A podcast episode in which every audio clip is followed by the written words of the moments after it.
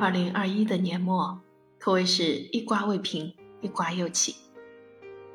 现在明星离婚的文案都越来越高端了，都已经开始拼文化水平了。写个声明，没十几年文化水平都不一定看得懂。在理解的回应里，有一个词受到了大家的关注，gaslight。这个词在微博上被人们翻译成情感操纵。直译过来是煤气灯。如果大家不熟悉，那再换一个词 PUA 就一定知道了。PUA，Pick Up Artist，搭讪艺术家。PUA 的对象主要是陌生异性，而当他进一步延伸到朝夕相处的朋友、同事、伴侣，甚至是家人身上时，PUA 一词。就显得过于局限而不再适用了。将其定义为煤气灯人则更加准确。真正的煤气灯人远比恐怖故事惊悚多了。谁能知道吃个瓜还能长知识呢？再然后，一大波心理学书籍推荐就来了，尤其是煤气灯效应。网友们纷纷表示，吃瓜的同时居然还能被安利心理学书籍。确实是震惊了。诚不欺我要多读书啊，否则写个声明都会被吊打。理解用事实证明，人生没有白读的书。咱吃瓜也就图一乐，正经读书才是王道。学好心理学，找回自尊和力量，做独立快乐的自己。今天就给大家推荐。美国人罗宾·斯特恩所著《煤气灯效应：远离情感暴力和操纵狂》。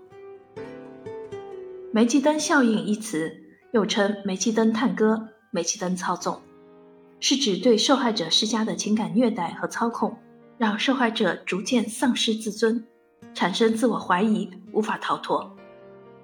煤气灯效应描述的是一种心理操控手段，受害者深受施害者操控。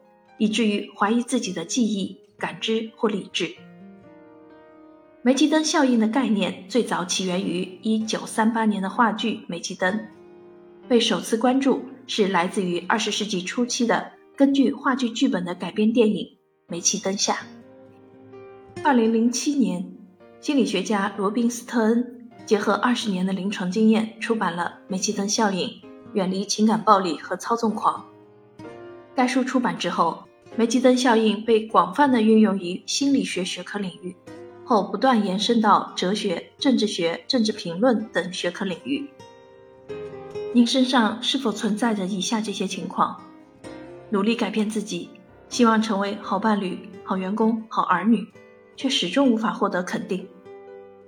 也许这不是因为你还不够好，而是你被无意识的操控了。你对自己的看法是不是往往来自周围人的评价？你是否总在向父母、伴侣或领导道歉？你的父母数落你的穿着、工作、朋友，还有交往对象，你却反思，也许他们的意见都是对的。